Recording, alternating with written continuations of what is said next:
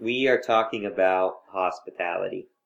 And last week we were going to go into part three, but we didn't get to. Um, but I got I read you guys a little thing, which I think the only person who wasn't here was Beverly. Um, but just to refresh your memory, I hope you guys don't mind being a little bit repetitive. Can we read just a little bit of Matthew 25 to establish sort of where we're coming from? And we're heading towards the close of this series. So in Matthew 25, then we'll start at verse 34. So this is Jesus saying, talking um, about the future when uh, everyone is gathered before the judgment seat. And obviously, the king in this reference is God, Jesus, whoever. Um, so this is what he says. Then the king will say to those on his right, Come, you who are blessed by my Father, take your inheritance, the kingdom prepared for you since the creation of the world. For I was hungry, and you gave me something to eat. I was thirsty, and you gave me something to drink. I was a stranger, and you invited me in. I needed clothes, and you clothed me. I was sick, and you looked after me. I was in prison, and you came to visit me. And the righteous will answer him, Lord, when did we see you hungry and feed you, or thirsty and give you something to drink? When did we see a stranger and invite him in, in or needing clothes and clothe you? When did we see you sick or in prison and go visit you? The king will reply, I tell you the truth, whatever you did for the one of the least of these brothers of mine, you did for me. So, and I, last week I sort of tacked on to that a little bit from a sermon that a guy had given on Matthew 25, and he talked about how every day or every week he saw Jesus on Tuesday, so mostly 10 times a day on Tuesday. And at first that might not make sense, but because he talked about a Mr. Jesus and a Mrs. Jesus and a Jesus who has a dog and a Jesus who's black and a Jesus who's white, a Jesus who's bound to a wheelchair and can't really get out. But the thing was, he was taking this verse literally and applying it to his life when he would go and deliver like Meals on Wheels kinds of things. And he, or in the winter when he'd go and shovel people's sidewalks. That when he was doing this for people who couldn't uh, do that sort of thing for themselves, people who were not forgotten by society, but just sort of the opposite of what the uppity up are in society. The, the lower people, you know, people who are just, they're just sort of there hanging out. They can't really even take care of themselves, let alone do something for society as a whole. He took that verse and said, whenever I'm doing something for these people that are in need of help. I'm doing it for Jesus. And in that way, he saw Jesus every Tuesday, every week. So I thought that was really, really a nice way to put that into perspective and to help you think about where do you see Jesus in your life every day. So I want to move from where we were talking about before about what happened to hospitality, where did it go, uh, what even was hospitality in the Bible to how can we get that kind of caring back, like this this kind of uh, seeing Jesus everywhere. Where how can we live our lives like that? And when you say I want to live my life like that, because I think most of us can agree that we do, because I mean, like I said, it's it's biblical, it's Christ-like, even from a purely uh, secular perspective, it's good for society to help each other out, you know? So we have to ask ourselves what gets in our way if something is so good. And a lot of times it's fear. And when we talk about fear, I'm talking about just the concerns we have when we say, okay, I'm going to be hospitable. But then you stop and think for a second. You think, okay, but what about this and what about that? And it's those questions that sort of arise in the back of your mind. What ifs? Yeah, what ifs? That's a good way to put it. The practical concerns about hospitality, and just an FYI, this isn't like a "I'm going to trip you up" kind of thing. Not a if I if you answer one way or the other, I, am going to pull out a Bible verse and be like, "Oh, smack down," like that. Um, which I mean, this is not what we do here. We're just gonna we want to discuss this because I mean, there are practical issues, they're real issues um, because, like we saw in our first discussion on this, whenever you see someone along the road, it's not necessarily the oh man, I don't want to help them. It's the I don't know if that's safe for me to do kind of thing. Those practical concerns are what get in the way a lot of times. Since when is that? Well, yeah, and I mean, so it seems almost like these practical concerns take our best intentions and just sort of push them a little bit off the course. So I want, as we go through these, I want you guys to see if you can uh, relate to any of these statements and give give me your input or your opinion. Think if it's a legit what Go ahead. I already have one. if it's a legitimate if it's a legitimate concern or not. Okay, so the first one would be I don't have the gift of hospitality. It doesn't come naturally to me. I'm just not good at going out and being like striking up a conversation with someone and engaging them face to face like that. Like it just makes me uncomfortable. Like I'm not good at that, you know? Maybe it's just a gift that some people have. Like some people are great preachers and I'm no preacher. So, I mean, some people are great hospitality people. I'm just not one of those. I can do something else. Is that legitimate? The person isn't determined enough to be hospitable. If you have enough determination and faith in God, you can literally do anything.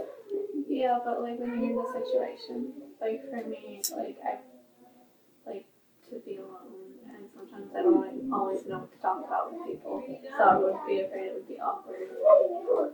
I I relate with that. Yeah, because like you ask about the weather, you say again about the weather, and then you say what a nice day it was, and you realize that's just more about the weather. And then like I'm a little, I'm a little lost. Like what on earth do I talk about after that? How do I engage them? Or what what if you say something that's like you mean it totally lightly, but for some reason it like hits a, a bad button on that person, and you've just like opened up this whole can of worms.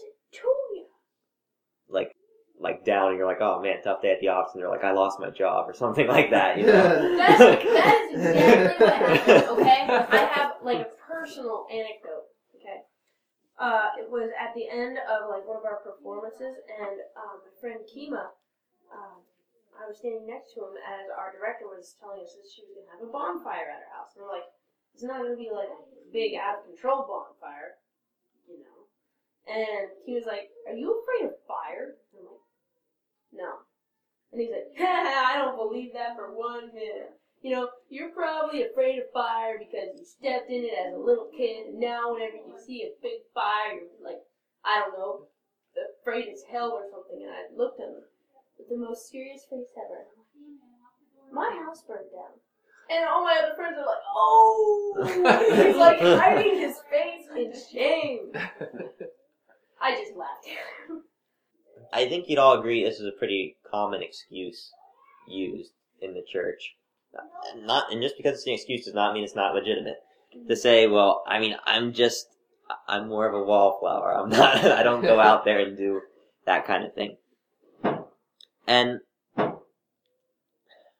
I think that while it's true some of us are better at it than others, you know, the, the Sunday school answer is, well, everyone can do it though, you know?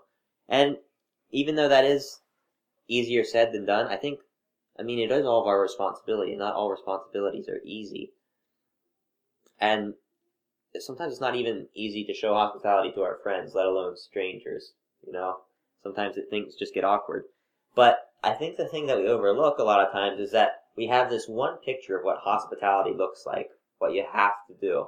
But uh, how an outgoing person does hospitality might look a lot different than how uh, a shy person does hospitality, the way they approach it.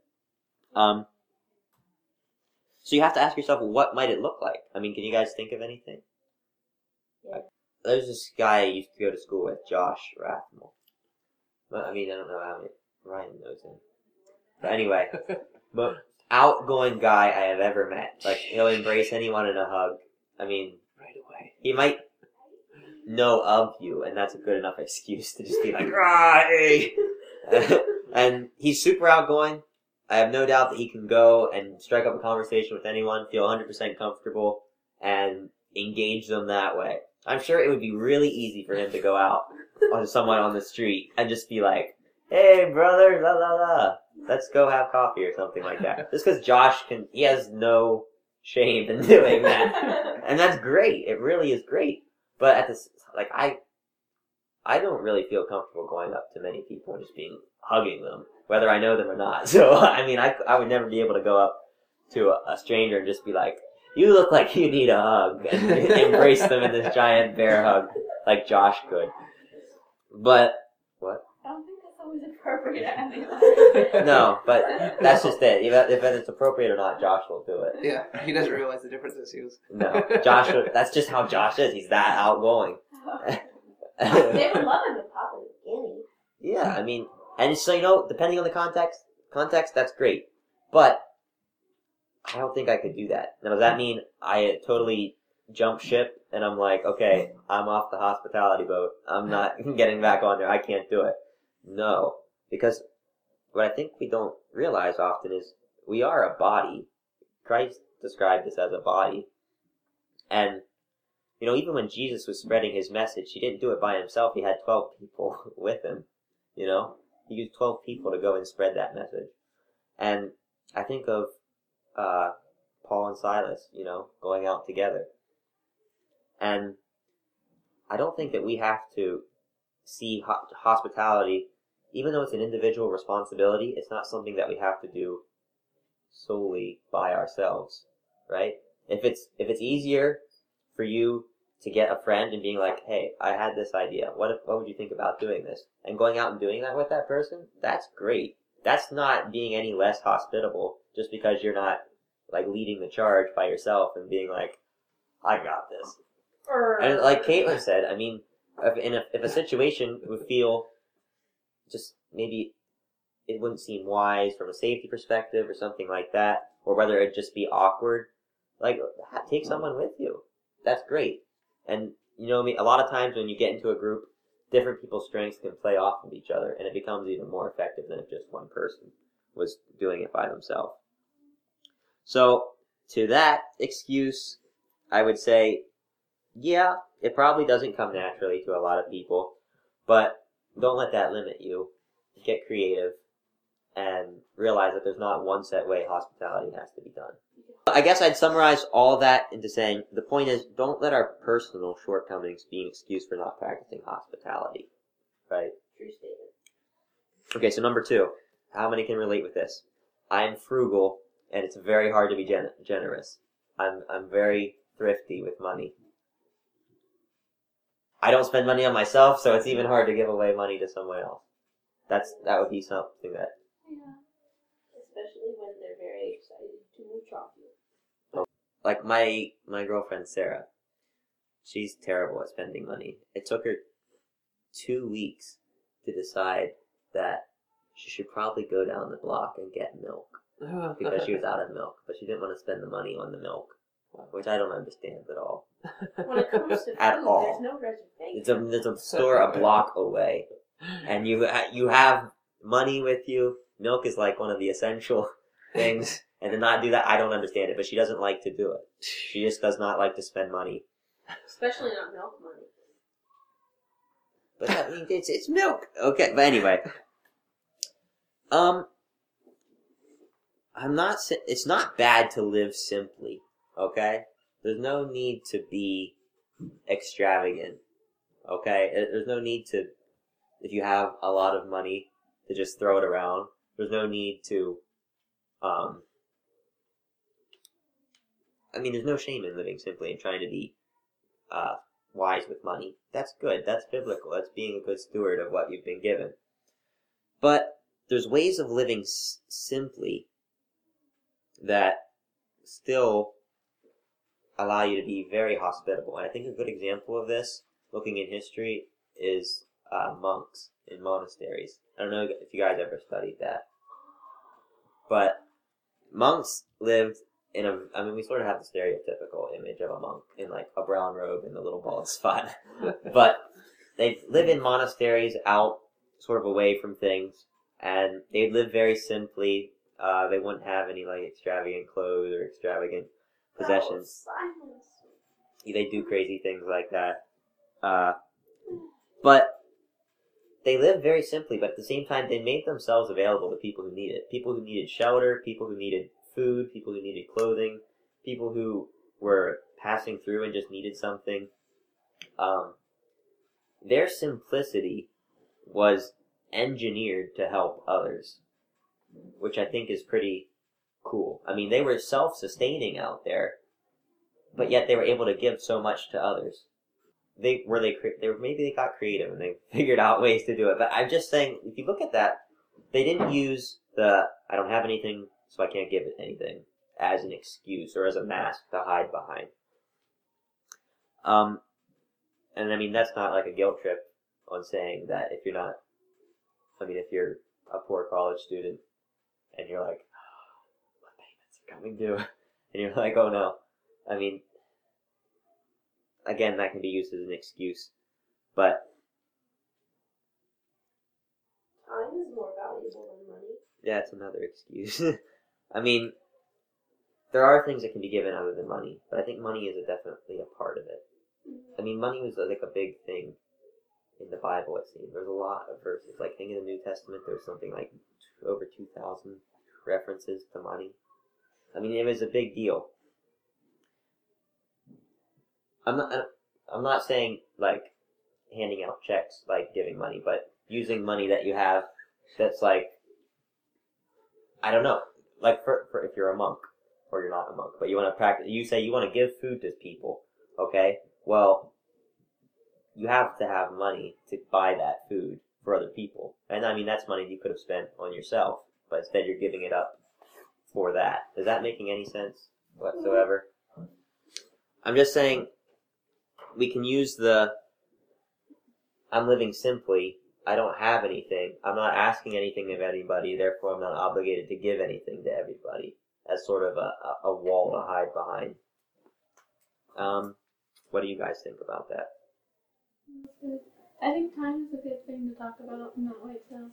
Like when your life is so filled with like so many activities, you run yourself on overload and you don't have the emotional or even physical time to give to other people. Where if you're more simple with what you commit yourself to or the other things you're involved in, then you have more time for intrusions I and remember, things like that. I remember when I was really little, um, my parents. I have a piece of rice stuck in my mouth. um, he went to Walmart this one day, and it was right before the vacation, so you had to make sure you have everything ready and uh, get all the things you need. And I got separated from my mom and dad, and I didn't know where they were. And I sat down in the shoe section and I started crying because I was scared. And this Mennonite lady who was walking along past, like most people would like ignore ignore like a kid crying in a corner, at least nowadays. But she took the time, even though I wasn't from a religious sect or anything like that. I had shorts on, I had a T-shirt on. She took the time. She asked me what's wrong, and I told her they're lost. And uh, she actually prayed with me. And after like looking back, I it was it was very that memory still carries with me because she took the time to spend on me instead of doing what she needed to do. because after she was done and stuff like that, after we had said our goodbyes and she was going to leave, she looked like she was in a hurry. But it was just really nice to see somebody like that reaching out. I guess a better way to put this um, would be sometimes it's easier just to throw money in a fund or something like that than to give up our own resources. And really, when we talk about cost, it's taking our own resources and not using them for ourselves, using them for someone else. And that's hard. And maybe if, if you're someone who your your time is a very valuable resource. You work two jobs or something, plus school, plus this or that, and you, just feel like you're stretched to the to the limit. To be able to put that margin in there and to use that margin for someone else rather than yourself. That's hospitality. Good on that one? Okay. Um, the third one is, and I, Ryan and I were just talking about this one. The third concern is my hospitality isn't reciprocated. People will just they just keep taking advantage of me. Or, or in other words, I give, the person takes. They understand that they can keep getting from me, so I keep giving, and they just keep coming back and coming back and coming back, and they just take advantage of me because they don't take any effort on their part to change their situation. Is this a concern to anyone? Yeah. That's, I think it's something you should be concerned about. Okay. I think you should be careful in the ways you can give. This is reinfor- reinforcing a bad habit. Okay. If you're enabling or if you're being constructive with them. I feel that way too, but also at the same time, should it really completely matter? Because we're just called to give, and then No. it shouldn't completely matter, but at the same time, it does matter because, yeah, you're enabling this person to live this helpless kind of life, but Give a man a fish, he'll eat for a day. Teach a man to fish, and he'll eat for the rest of his life. what if that person's not willing to learn though, or if they can't learn? What if the steam dries up?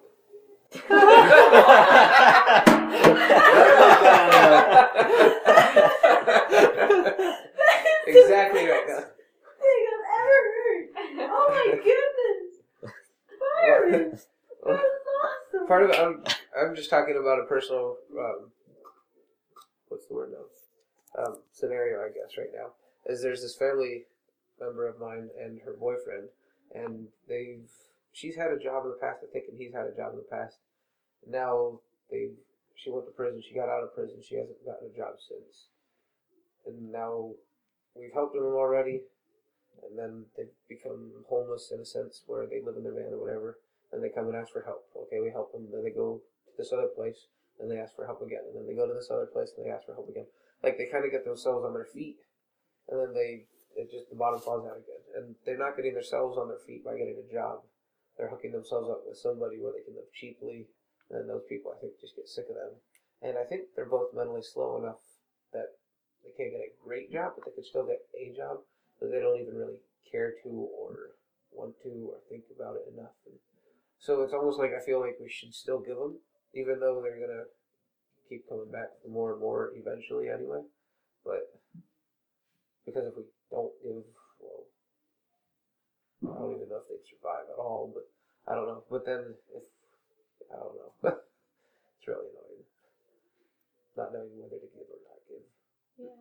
Money would be better spent in counseling. my my personal feeling on that particular thing, and it's just me is what Beverly said. I mean, you can give to someone a fish and they'll eat for a day, but I mean, if you teach them how to do it themselves, but so in that case, what if instead of just throwing money at them or uh, throwing food at them or whatever, why not devote the time and the energy to m- making them get into a, a, a path that's like, okay, here's how you can be, you know, put put the ball in their court maybe. And I mean that's that's not being that's not trying to shove off the responsibility on your part. That's being that's being loving in a I lot of ways. We've tried to put the ball in their court. It just gets thrown back. it's like, "Duh, give me the money.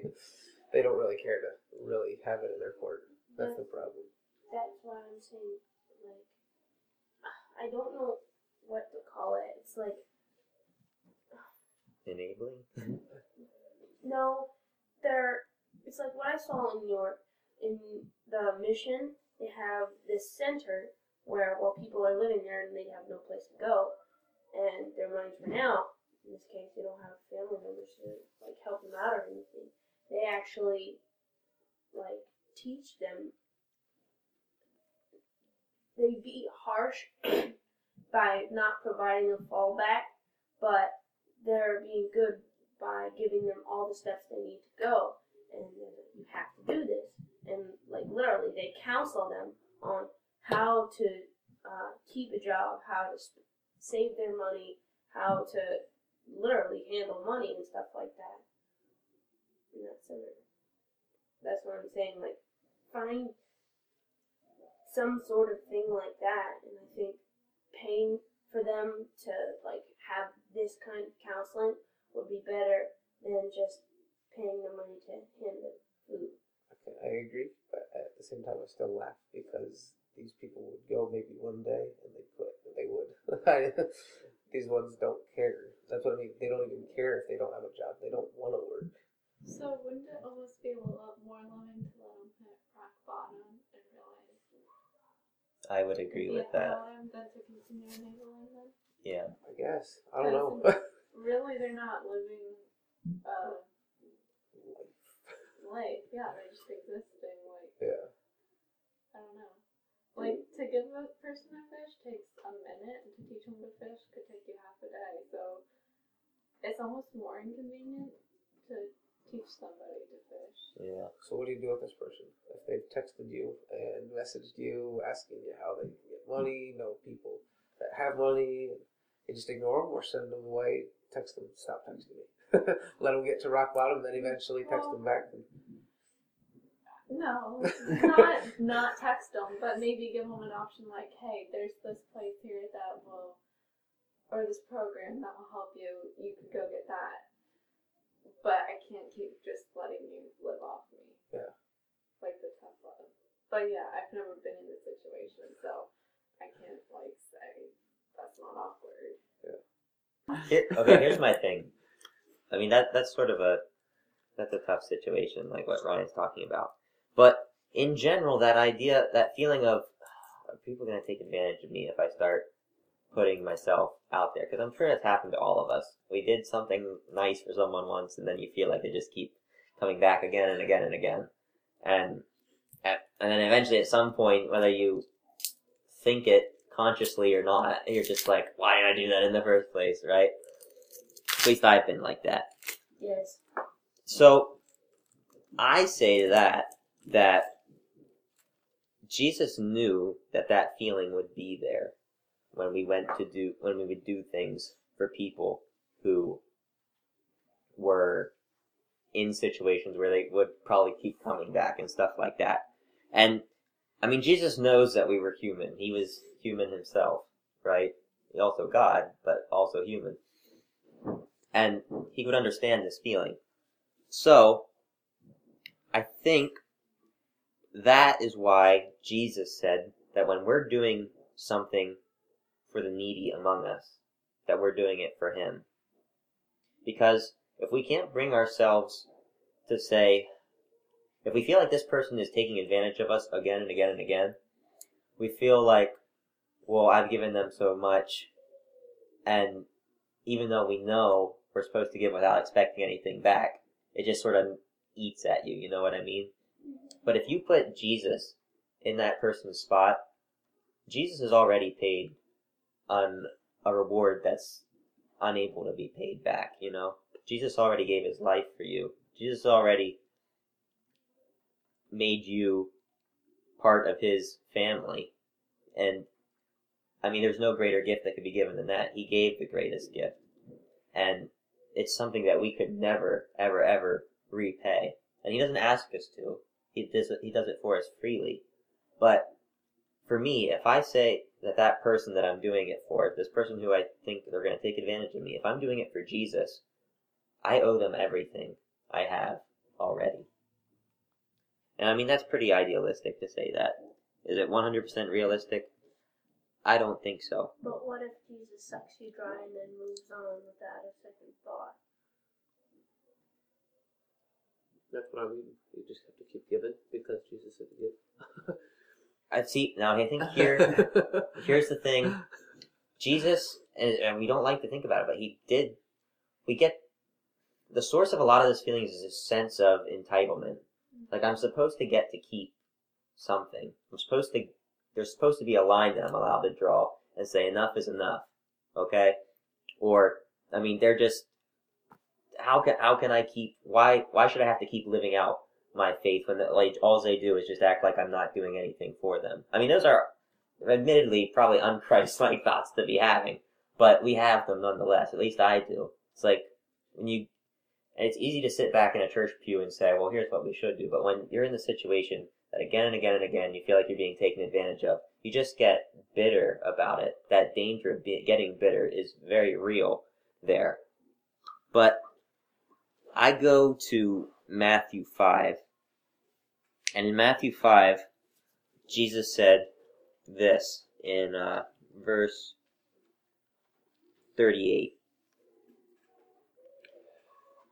He says, You've heard it was said, eye for eye and tooth for tooth, but I tell you, don't resist an evil person. If someone strikes you on the right cheek, turn to him the other also. And if someone wants to sue you and take your tunic, let him have your cloak as well. If someone forces you to go one mile, go with him two miles. Give to one who asks you, and do not turn away from the one who wants to borrow from you. Now, That's- that? that's verses 38 through 42. I mean, those are verses that are quoted kind of a lot, but I mean, what's it all about? And I think in anyone who's been placed in a situation where someone says, "Hey, give me your phone" or whatever, and you're like, "Oh, fine, here. uh, Would you like my computer too?" I mean, that is that a realistic scenario? It just seems like how many people would actually do that? I think I mean, if you do that, great. But I think what Jesus was getting at here is if if you see that you're not entitled to any of these things that you call yours, like suddenly giving is not a problem. Like if if someone it talks about a tunic and robes and stuff like that, but I'm using the example of a phone and a computer. If someone takes your phone, but you say, "Well, I'm not really entitled to that anyway. I've been blessed with it." And you know what? This laptop, I've been blessed with it too. I mean, are there worse things that could have happened? Yeah. We probably won't be happy about it. But I think, I hope this is making a little sense. I think that the, the root of I'm being taken advantage of is this unspoken understanding that I deserve blank and fill in the blank with whatever. I deserve this. On some base level, there's these things that I deserve. Whether those are physical things, like computers or phones, or uh, more abstract things like dignity or something like that. So do we live up to this total, I'm not entitled to anything thing? No, not at all. Jesus gives us, as he often does, an ideal and says, this is the way that it needs to be. And a lot of times those ideals are set higher than we could ever do on our own. That's where grace and forgiveness and trusting in Jesus comes in. But since it's a standard only he meets, and we're supposed to be more like Christ, that's what we're striving for. We're striving to get to that point where we can not feel that "Ah, I don't want to be taken advantage of. Because in the end, what, what do I really deserve? What haven't? What is what is mine that I haven't been blessed with? Does that make sense? Any thoughts? Disagreement? Say it again. What is is there anything that's mine that hasn't already been given to me? I haven't been blessed with. And in the end, can I really even say I deserve whatever? Anyone disagree with that vehemently? Or want to argue it? Whenever, um, this takes me back to whenever we got money stolen from the church by those robbers. Do we prosecute them? I didn't think that we should prosecute. And so, I mean, it's a couple hundred dollars. I mean, uh, the more important thing is what is the impression the church is. I, I'm more concerned that the person would think they have to come and steal from a church to get something from the church than just being able to come up to a church and ask and say, I need, yeah, I need this, you know? Our church say no. I know one time my grandmother was cleaning up here and a lady came up and asked for money. Mm-hmm. And my grandma was like, we'll go up to the preacher. He went up to ask for money for groceries and Pastor Paul was like, we'll take you shopping. And she was like, no, I don't want it. I just want to eat money. Yeah. I, I think this goes back to the core thing of where's hospitality gone. If someone needs something, the church should be a place where they can say, if they have a legitimate need, I need this. Not a place where they can like just dip their fingers into the pot and come out with like a bunch of money. But if they're if they really are needing groceries or needing fuel or something like that, I mean the church should be a place. Mm-hmm. But I mean that's a whole other aspect of hospitalities. And it sort of goes into this next concern. Where are the boundaries for hospitalities? Are there boundaries? It's just our church really took a uh, bigger look at hospitality. How do you think our community would change? Those are good questions to ask, and those where we're go- that's where we're going to end up Really? in the end. Yeah, just asking those kinds of things. Okay, I'll save it for later. Okay. Have any of you guys ever done a foot washing? Yeah. Yeah. No. Yes. Yeah. I thought I thought that would be a really nice way to end this series because that was that was how we'll read that passage of scripture in more detail, but that right there is having washing someone's feet is obviously an act of hospitality because it's just it's sort of awkward, it's sort of weird. It's not something you you know. I mean, and so that it's a good example of those sort of feelings that can come up when you're doing hospitality. But also, you overlook is sometimes hospitality is really hard to receive and to be on the receiving end and to be sort of humbled to that place where you just have to let go and say, someone's doing this for me. And I think um, that's another interesting part of it. And so I think that would bring it sort of 360. And then Bev said a little couple of speculation questions. Um, like what what would it look like? What do you think would happen if we could start living out hospitality a bit more um, in our community, in our church, anything like that? So, will we finish all that up next week? Mm, maybe, but we'll see. We got a closing prayer, quick. Dear Heavenly Father, we want to thank you for everything you've done. We want to thank you for bringing us your word about hospitality and how it's fading in the church and how it's fading in Christianity. Let us get our hospitality back and be stronger in it and be stronger in you. In your name we pray. Amen.